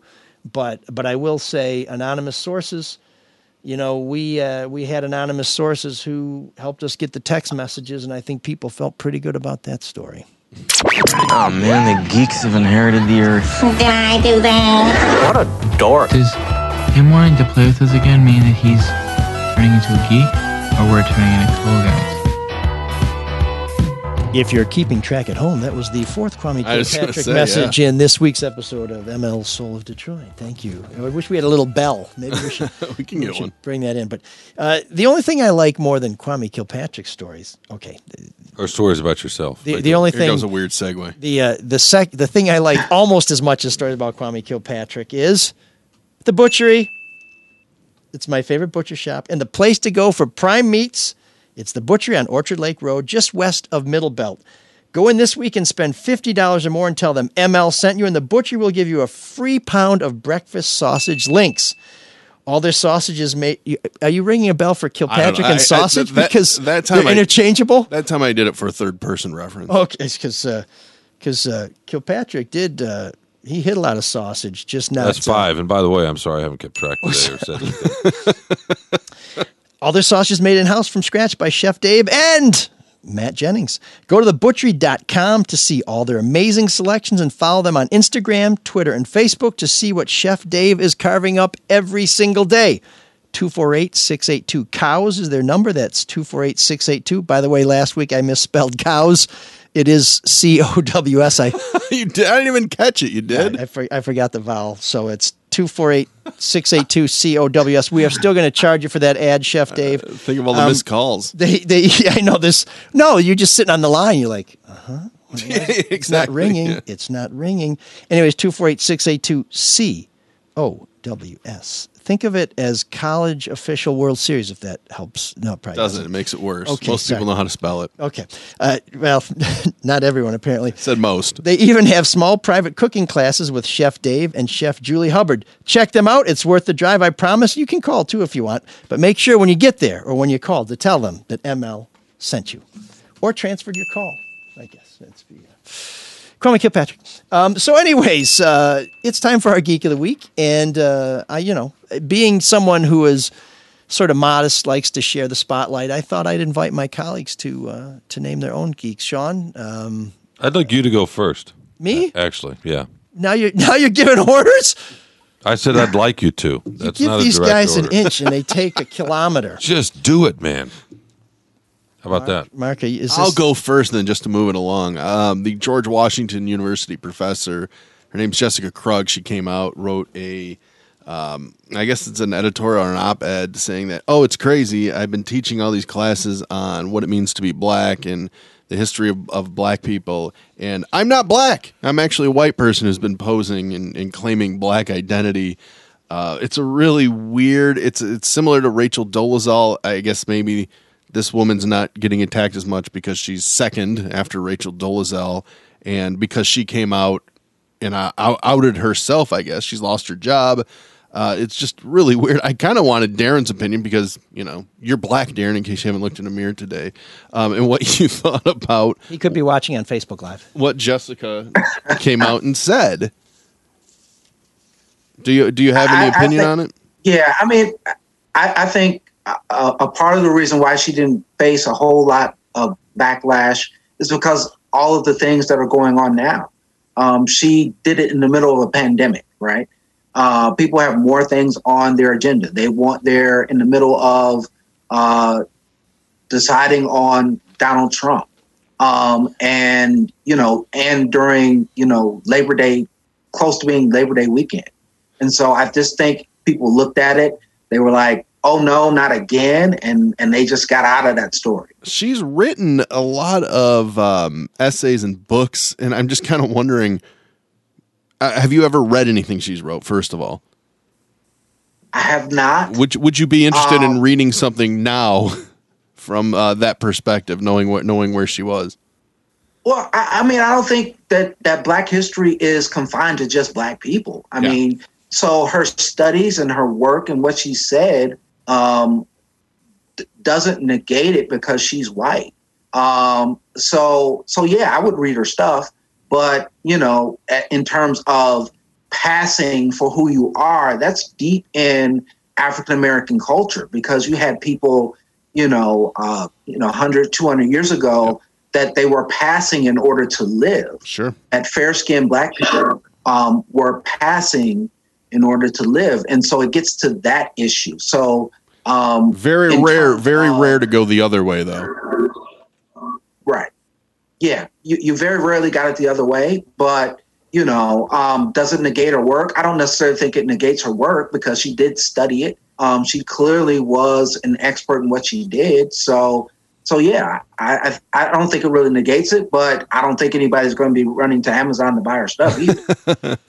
ML, do you want to go with your uh, your nominee? Yeah, I, hope she doesn't try and turn this into a new book like My Confession or something. She might, but uh, well, I guess I guess She might. falling on the sword has become very profitable in this country. Um, in deference to my union brother, I am going to go next.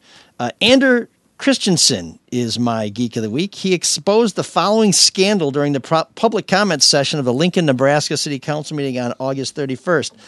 Mr. Christensen stood up and said, We have been casually ignoring a problem that has gotten so out of control that our children are throwing around names and words without even understanding their true meaning. Sorry, just uh, trying to push the, the swag here during the segment. Yeah, his gator is falling off his face. No, I guarantee it won't fall off your face. Um, what? this one's it's just, I modified this for superhero use. Anyways, um, and uh, and so Mr. Christensen says that um, that people are uh, throwing around names and words without even understanding their true meaning, treating things as though they're normal. I go into nice family restaurants and I see people throwing this name around and pretending as though everything is just fine. And what is he so exercised about? I'm talking about boneless chicken wings. I propose that we, as a city, remove the name boneless wings from our menus and from our hearts. So Christensen was contacted by the Washington Post, and he told them he was 100% serious and 100% nuts, adding that the country is dealing with so many complex and important issues that we might not ever accomplish them in this generation. It is imperative, especially right now with how everybody is feeling in the global climate, that we have a win. I thought we were going to be so sick of winning by now. Okay, sorry. We need to have an issue that we can accomplish. We can accomplish it. We can accomplish it quickly, and this is it. Among his rationale for taking up this weighty issue, boneless chicken wings are just chicken tenders which are already boneless. I don't go to order boneless tacos. I don't go and order boneless club sandwiches. It's just what's expected. Now, among those who applauded his call for action was his father, Roy, who serves on the Lincoln City Council and has done so since 2013. Roy tells us proudly My take personally is that this is too big an issue for the small stage of the Lincoln City Council. Maybe we should just kick it up to the Department of Agriculture. Meanwhile, in Lincoln, the elder Christensen said lawmakers are taking the matter under Oh, advisement. So uh, he's cut from the same cloth, geek of the week, and and dad. A very moving story from the uh, fair city Did- of Lincoln, Nebraska. Did you watch the video where he, when he presented? Because I think my favorite part is when someone started to laugh and he he shushed them and quieted them to show how serious he was about the whole Yeah. situation. I did not watch it, but I understand it went on for like five minutes. It was really really long and a, and a complete waste of time. Now you got people going to Detroit City Council who say my water's been shut off, and I think there may be corruption in City Hall. And after a minute and a half, like time, time, well, sit down, time. And this guy goes on for five minutes about talking friggin' about- chicken wings. It's Lincoln. Yeah, nothing else going on. Shawn, it's not. Actually, uh, yeah, okay. I, I'm going to nominate Mike for my Geek of the Week because he's a journalist. Now we And because when he was young, I'm guessing he read Strunk and White, which is a book that helps uh, journalists, budding journalists, with grammar and how to write. And, and one of the main points of this book is to call things as they are, is to use as stripped down and plain and simple language as we can use. You learn that in in journalism school. You learn it the minute you get to a newspaper. And here he is taking down someone who is advocating for using plain, stripped down, simple language. Wings have bones in them. That's it. If there are no bones, then it's something else. It's processed meat. It's like a fucking McRib. Although I do kind of like a McRib. Everyone does. Right? Is it really from a rib? No, of course it's not. It's some other part. It may not even be pork. Close enough. But So wait a minute, I thought you said call things what they are. I'm I'm right. A McRib should is uh, not should be a No, I McRib can't- either. I- I'm saying, I- but yeah, I like to yeah, eat yeah. it. The point is, Don't hit my the wall man, backpedaling. You sit here, you've got a show built around what you say is truth and calling things that they are and using language that's not lawyered up. And you're going to make fun of some guy. Yes, he had hair down to his shoulder and did he? probably no hair on the top. I don't know. I'm not judging. I don't have any hair either. My point is, you base your life on this, and you're going to make fun of some guy who's trying to do the very same thing you're doing. You, my friend, and I love you, brother, are the geek of the week.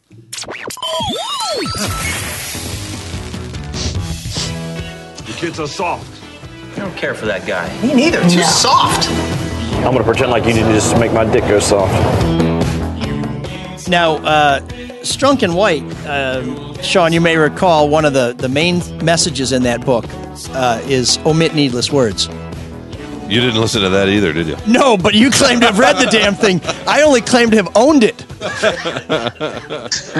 Uh, well, uh, Oh, we're back know, in your intro. Go ahead. uh, uh, Strunk and White, if you recognize the name White, it's because it's E.B. White who wrote Charlotte's Web and was a great writer um, of his day and a leading academic of his day who is still held in high regard uh, to this day, uh, which has nothing to do with Matt Jennings whatsoever. He's just some guy who talks about history. Where are you, Hey, Matt? guys. Matt, set the stage for uh, people that aren't watching. Where exactly are you? Because you're not in your rig. I- you were in your rig earlier. I am. Yeah, I was not in my. I'm not in my rig now because there's no data anywhere I'm at because Sprint sucks. I'm at a Starbucks on Zeeb Road where you grew up oh at. my God, yeah. uh, just right outside Ann Arbor, and I'm next to very loud espresso machines and uh, a couple of people that just walked in. That is having a very loud conversation. Well, let so 'em- I'm hoping that everybody can hear me. Let them stare at you. So Don't it's worry it's about it. it's probably embarrassing the longer you have to sit there, right? no, no, it's not embarrassing. It's just a nightmare because I want to make sure that I at least sound okay when people are listening. You And know- it's driving me up a wall. We can hear. You know who can help with your nightmares? I know. What? If, if you're trying to refinance, that'd be David Hall and Hall thought you were gonna say Financial. Oh, that's Freud. right. the, the team is working around the clock to help people save money by refinancing, Matt. And it's a great time to look at your options, and that's why many people are refinancing right now. Are you? Have you considered refinancing? No, I enjoy renting. That way, I know I'm throwing my money my money away properly. Oh well, if if you hadn't refinanced and you were thinking about it in the last year, Hall Financial is here to help. They uh, they lower payments and they help you keep some extra money in your pocket. So if you're thinking about refinancing, maybe you maybe you could finance in the first place and buy yourself a crib, maybe maybe a shed somewhere to crawl into um, when it's when it's Maybe wet something with good connections. cold, whatever you know, whatever. It- it- It's just something to think about. Um, they could probably help you purchase a router or something. But if you're worried that uh, your house can't be appraised, don't What worry, they're going to take care of it. These guys, they don't mess around. Hall Financial Services, fastest in the business. That's why they have nearly, or more than, more than 1,800 five star reviews from Michigan homeowners, including myself, which I don't know if Strunk and White, myself, whom? Never mind. Uh, go to our webpage and Where's the click. ding at? There it is. click on the logo to get. There's lots of dings in here. Let me tell you. Yeah, Uh, myself. That and, should uh, be a ding. Get started or call my man, Dan Morrison, at 248 308 5000. He is so busy, he might not be able to take your call. Insist. Say, get Dan on the phone now. 248 308 5000. Hall Financial, lower payments, better options, more personal attention. And when you call them, and when you contact any of our sponsors, be sure to let them know that ML sent you. And MLS 1467435. Are you ready, History Get Man? it done. I am ready. I like that you're going to perform in front of the folks there at Starbucks. Good. I know. I just put my tap dancing shoes on. Good. Do it. Okay, now it just sounds like I'm walking like ML. In 1974, President. Oh no, that's ah, there and there goes his internet. Right, as he- it was almost on cue. Uh, Are you serious? It, it did. You totally froze up. All right, That's what you Oh, get my for back? talking ill. that's the funniest thing you've ever done, man. It is. Okay, on to the All next right. one, Matt. Forget that one. All right, you ready? Yes. Are we good? Yes. Okay. We- in we- 1974, President Gerald Ford pardoned Richard Nixon because he wanted to end the national divisions created by the Watergate scandal. And it's sad because politicians today would say ending national divisions is a terrible idea. Is anybody Hey, you know what you you? call a, you know what you call a, a politician in a zoo, right? no, I don't. What? Visiting? Panda bear. Oh boy. Oh boy. 1996. That was terrible. Hey, Matt, you know, Shakur- in uh, in 1992, when I got back from Ireland, Such a jerk. the only time I've been involved in a political campaign as an adult, I volunteered cool. to help out Paul Tsongas, who coined the term "pander bear" for uh, Bill Clinton. Oh, that's and uh, interesting. I, I I put flyers all over the campus at, at U of M, and at the end of it, the the uh, the uh, what do they call them? The ground crew, the away team, whatever, the field team, were so impressed with my efforts that they put me in line to shake Paul Tsongas's hand when he came in to get ready for his address to students, and he had a large brown shopping bag that somebody handed us, and we said, "What's in it?" And they said, "It's Paul Tsongas's long johns." Because he'd just Wow. flown in from out Paul east where it was really cold. And uh, So he took him out. How did all your hard work do for his election? Uh, well, after that event, they they were so impressed They with dropped me. out? They invited me out to dinner.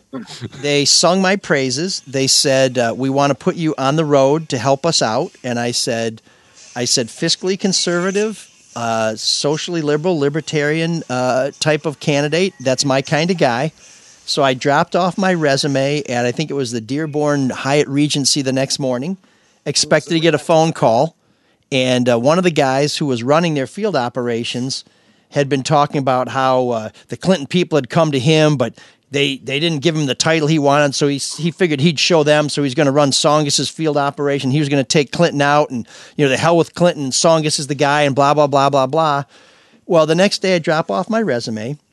The So- next I'm sorry day, I asked, by the way. the next day, Paul Tsongas drops out of the race, and the next day, I see that guy on C-SPAN working for Bill Clinton, saying how great Bill Clinton is, and that's why he's going to get Bill Clinton elected president of the United States. So uh, that's politics for you. Yep. Pander bear. I'm going to throw my laptop in the garbage after that one. And when he Boy. said pander bear, he had that little tick. His mouth would like stretch out like. You're giving us all ticks right now. All right, next, Matt. All Take- right, 1996, rapper Tupac Shakur was shot multiple Oh, times in a drive-by shooting in Las Vegas, and it obviously killed him. I mean, those bullets were like poker players, all in. Oh, Too soon. well, not too No, soon. not at all. Not funny. Okay. Did Oh, it's, it was very funny. And I think that drive-by shooting involved shotguns, and the worst of the shotguns was the wedding of Dennis Rodman and Carmen Electra. Oh, was that the same weekend? I don't fucking. I think it was just- around the same time. just uh, I- be, before we get before we you know after every show we have kind of a post mortem. Uh, I just want to uh, uh, kill the Biggie Smalls joke for next week. I almost put one in. That's it. Is that was that your last one, or are you going? No, on? he's got another joke. He got One another- more. One more. Sorry, Mark. Not going out with that more. bang. Okay. In 2018, Thomas Cook Airlines became the worst airline company to ever fly with. I mean, the quality of the service is so bad, people were getting airsick. and it wasn't for motion sickness. They were just leaving a review. Order up. I don't hear anybody in Starbucks laughing, Matt. Um, I don't hear anybody on the show laughing either. can you, fair enough. Can you can you turn uh, can you turn your camera? I just want to see the rest of the audience there. Forgive us, Darren. Let's see. As Matt turns the camera, um, and there's like three people there, so that's not even that many people. They're not socially distancing either. Yeah, so that's seven people who aren't laughing. That's okay. well, don't forget all the people online. Or the too. baristas. Oh, yeah. I hate my life. we love you, Matt. Me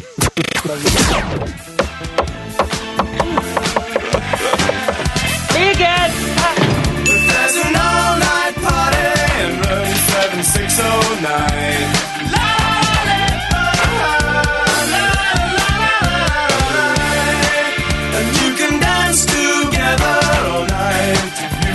Time.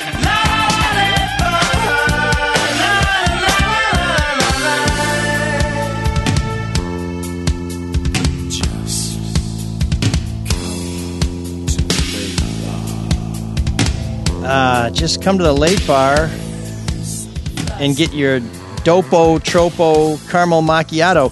Uh, you know, with our nasty email segment, we left out this one from Matt who sent us. He said his favorite hate message was, or you could just, you know, shut the F up. It's bad enough we got to see your dumbass smirk on ML show.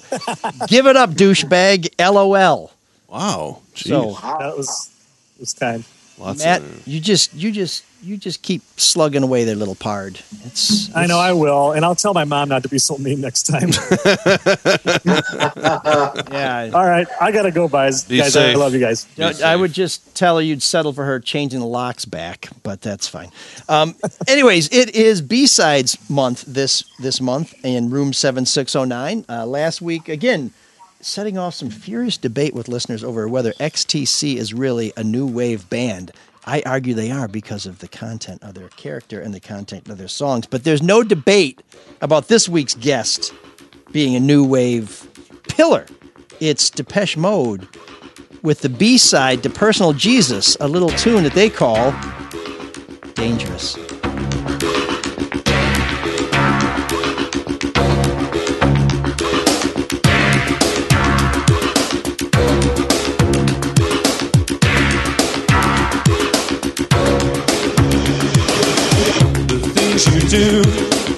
For my health. The moves you make, you make for yourself. The means you use aren't meant to confuse. Although they do, they're the ones that I would choose. And I wouldn't want it any other way. You wouldn't let me anyway. Dangerous.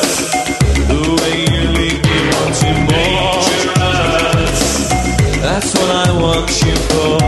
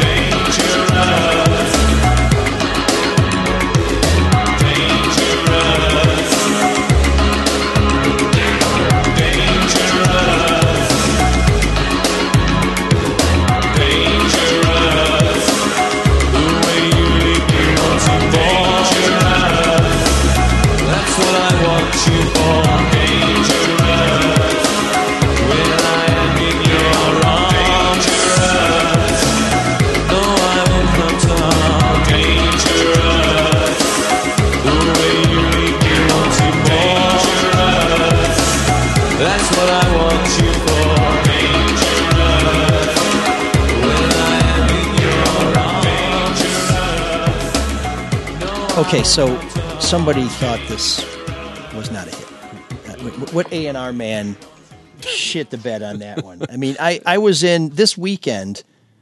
I was in Muskegon, listening to Q ninety five or ninety four point five, and they played this. This was the Depeche Mode tune they played.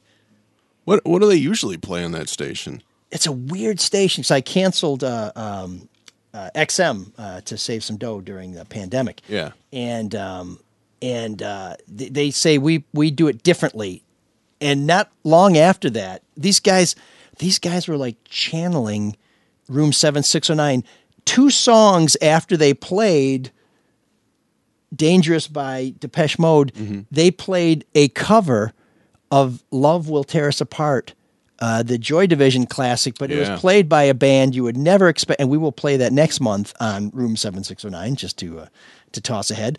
But um, Well, as, as a lover of radio, I'm, I like that a station is doing something different because so often it's just the same 100 songs on shuffle. Oh yeah, no, and it, it's a cumulus station, so you know that they they have somebody you know doing uh, all the math to figure out what you're most likely to listen to. But I don't know, I don't know what formula they're using to go from a Depeche Mode B side to a a uh, uh, a Joy Division cover song. I mean, it was it was it was amazing, but it, it just kind of drives home that if some programmer in the western part of Michigan says you get to play one Depeche Mode song this hour and you're going to play Dangerous. How the hell is it that uh, that uh, that Capitol or EMI or whoever Depeche Mode is with didn't see this as a hit? Now it was it was the B side on Personal Jesus, which is the biggest song Depeche Mode has ever done. Mhm. But I mean, you know, these lyrics, the things you do aren't good for my health, the moves you make, you make for yourself. The means you use aren't meant to confuse, although they do they're the ones that I would choose. Damn. I mean, that's that's solid gold. The lies you tell aren't meant to deceive. They're not there for me to believe. I've heard, and this is a reference to Shawn, your vicious words. You know by now, it takes a lot to see me hurt. But Shawn, I couldn't take it any other way. If there's a price I have to pay. That's I'm sorry. I mean, that's it doesn't get any better than that. They have an incredibly distinct sound. I mean, you know Depeche Mode when you hear it. Oh. Do they do they have two lead singers or just uh, what's the main guy's name? Dave Gahn. Ga- Gahan. sometimes uh, Martin Gore will sing a song, but I think it's mainly because every once in a while they have a band meeting, and Martin Gore's like, you know, I wrote all these songs. I'd like to sing one sometime. And Dave's like, I've got this song. You just sit aside. He's like, uh, I wrote. I spent a lot, lot. I was up late writing that song. Have you read his book, Gahan's book?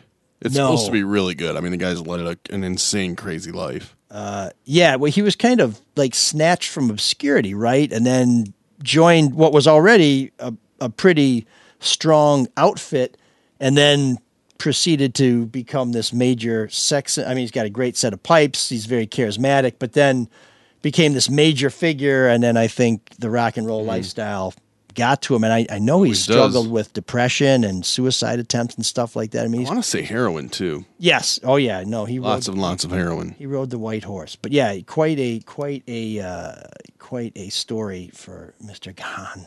But um, Good choice, man. I, I liked it. Oh yeah, no, I, I I love this one, and and one of the things this was from um, an album that kind of redefined Depeche Mode because prior to Personal Jesus, they hadn't really done much with remixes, and from that point on, tons of remixes. There's a couple of really good remixes of Dangerous. There's a sensual mix, and there's like a has mix that aren't bad. But Personal Jesus has, you know, the acoustic mm-hmm. version and just so many great variations on that song that you could you could actually get a disc with 10 versions of Personal Jesus and listen to it and just feel like you had a whole complete album when it's really just one one song that people have uh, put their mark on. So uh, so we will continue to play B-sides all month here on Room 7609. They are also one of the few um, new wave bands that are, they're actually in the Rock and Roll Hall of Fame too. Oh yeah, and and Not, not um, many of them are. And I think as successful as, as they've been, I think Personal Jesus is their only number one hit. But um, but yeah, no, they they're great. And uh, is, is New Order in the Rock and Roll Hall of Fame? Oh boy, that's a good question. I don't know. The Cure. Look it up real quick. I mean, some of these. Uh, Yeah, but th- those are all well naturally fairly recently. the Smiths, I would think, have got to be in Of there. course you do. I mean, if you're putting the Pretenders in, you got to put all these other guys in. I mean, come on. So uh, so please send your nominations to ML Soul of Detroit at gmail.com. I've been getting a lot of great cover tunes, which we'll get to next month, but we still have a couple of weeks to get some of your favorite B sides on here. Um, and uh, of course, let us know what you think of our selections and let us know what you think about the show in general. You can write us at mlsoulofdetroit.com. No, no, mlsoulofdetroit at gmail.com. And, uh, and we'll also take your calls to uh, our phone number, 313 288 9070. If we play some of your messages, maybe you'll leave some for us. So, so here, so far, is a love letter of, of a, a audio love letter from one of our loyal followers. Oh, I thought we were beyond that. I got to find it now. Oh, damn it. Sorry. Oh, we've only been here three, four hours, so. Well, Shawn, when you want my And I, you know what? I do have an Oh, email you now too, guys. What? Oh, Matt's back. Oh yeah. Yeah, are you gonna Yeah, I tell us? have an email now too. It's called softdetroit at gmail.com. Anybody wants to send me hate mail or In, in, in pure Anything Ma- in pure Matt fashion, you totally dropped out while giving that address. soft of Detroit at gmail.com. Soft of Detroit. At gmail.com. Here, here's uh, here's one of the messages to the uh, to the line. I'm calling with praise for ML and Mark. That's fun. And praise for Matt and Joe. And you can bet on me to tell my friends. That guy sounds really, really familiar. Because it's though. the right thing to do. Sounds very familiar. And then here's the most recent message. The moment you receive this message, you are required to get back to us on our department's division number. That is 628 Apparently, you're in trouble with the Social Security Department. 6609. I repeat, 628 260 So you might want to take care of that, ML. That that's why I've protected all of our assets in an LLC. How do we get a spam call on a on a voice line that's internet? I whatever. How is it we've been pushing this line for over a year, and the only No calls wants we have are from me and from some witch who's trying to uh, to uh, to fraudster us? It's Here's not- another one. Hang on. Hey, I'm ML. You're doing a great job, man. Keep up the good work. Like to hear more of your podcast. Have a good day. How are you related to that person? That's the general manager at Fox Two. what's what's the timestamp on that? It's like uh, now, now that we got your broke ass out of the building, uh, you know, good, good luck with all future. In fact, by the way, I keep getting LinkedIn messages for the past week saying, "Congratulations on your anniversary! Congratulations on your anniversary!" Like, Anniversary actually- from what? What- for Fox Two. It's my eighth Fox anniversary 2. of, Oh. of starting at Fox Two. I'm like, well, Happy anniversary. I'm I'm glad you've been keeping up with current events, but uh, They watch Fox 2 just as much as they read the free press, apparently. Oh God, I, I don't know. It's uh, it's definitely not Santo. He's definitely a free press reader. Hopefully, he's a subscriber. Uh, at any rate, we um, we appreciate you uh, spending this time with us. Um, we also appreciate it if maybe you reach into your pocket and throw a few shekels our way. Matt, uh, Mark, how do how do they do that? MLSoulofDetroit.com, little donate button right on the top. So if you go there and you donate at least twenty dollars to the show, and you put something in the notes section, we will read that message. It's a little program we call Cami Soul. So if you do that, you could do something like uh, like. Um, uh, I, you know, say, hey guys, could you just read this on the show because my my mom's birthday is coming up, and say something like, uh, Hey, uh, mom, it's uh, ML, Mark, Shawn, uh, Matt, Joe, and uh, Darren occasionally uh, calling to wish you a happy birthday. Um, you know that lamp that was busted? Um, uh, that really was your son is ready to commit that it was it was him who busted it, and um, and that boyfriend that you didn't see after that, whose throat was slashed with a jagged piece of ceramic, that was that was from the lamp that he what kind of busted. birthday greeting is that? Oh my and he, um, Christ. and he he was the one who used that ceramic to slit the throat of the man who you thought would Shawn, return what, you. Shawn, to, what was that thing you said about less using less words? who would bring love back into your life? Anyways, happy birthday, mom. So It gets that gets nowhere. It, nobody listens. the beauty of that is is you unburden your soul, but it's not a direct confession, so it cannot be used against you in court. Although it may Oh provide God. police with some leads. Anyways, Happy birthday to him. I don't care. That's the best birthday greeting. Yeah. In the history of greetings. That's right. It is. is that what, Bobcat Goldthwait? No. Oh. It's the great one, Stephen A. Smith. Oh, Stephen A. Smith. Oh, okay. So that's how Cammy. So maybe you want something a little lighter. I don't know. It's really it's up to you. So uh, so that's that's that's kind of how it works. Uh, we do want to thank some of our donors last week, Alberto, Dave, and Joe, who says hello. I enjoy the show and Oh, wanted yeah. to help out. Thank you. all for giving your time to make my ride better. I will donate when I can. So thank you, Joe. You're a man of your word. So we appreciate that.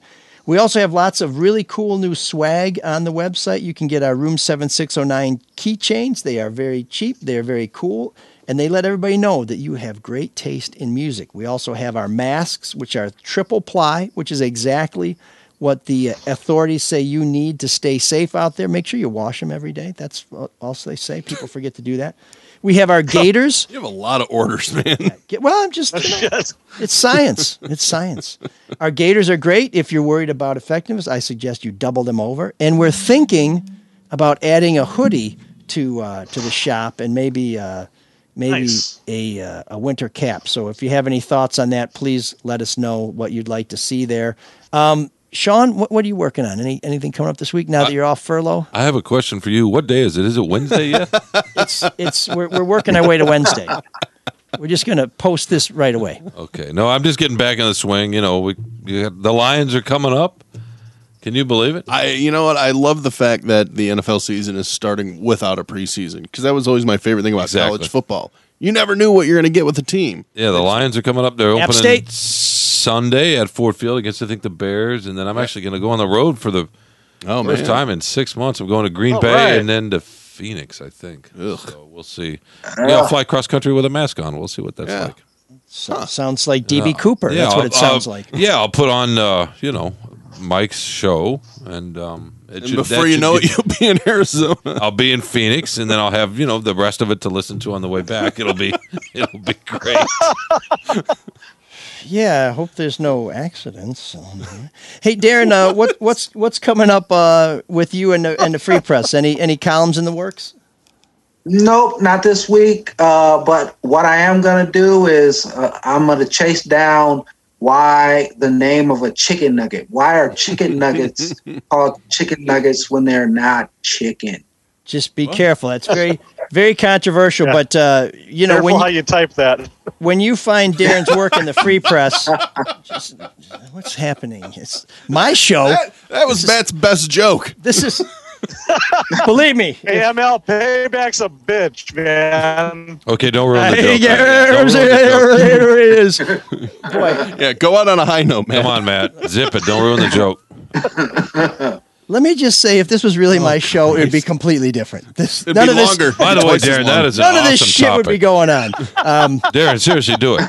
That's an awesome topic. By the way, when I first got we, you, going back real quickly, I'm going to pull on Elrick, Elrick here. God, who was in a hurry a minute back ago? to the union uh, stuff and the strike stuff and all that. When I got offered the job the first time, one of the stories they wanted me to do was find out where ranch came from. Like the, write a long story on the history of ranch, the flavor, what guy in a lab coat or gal came up with it.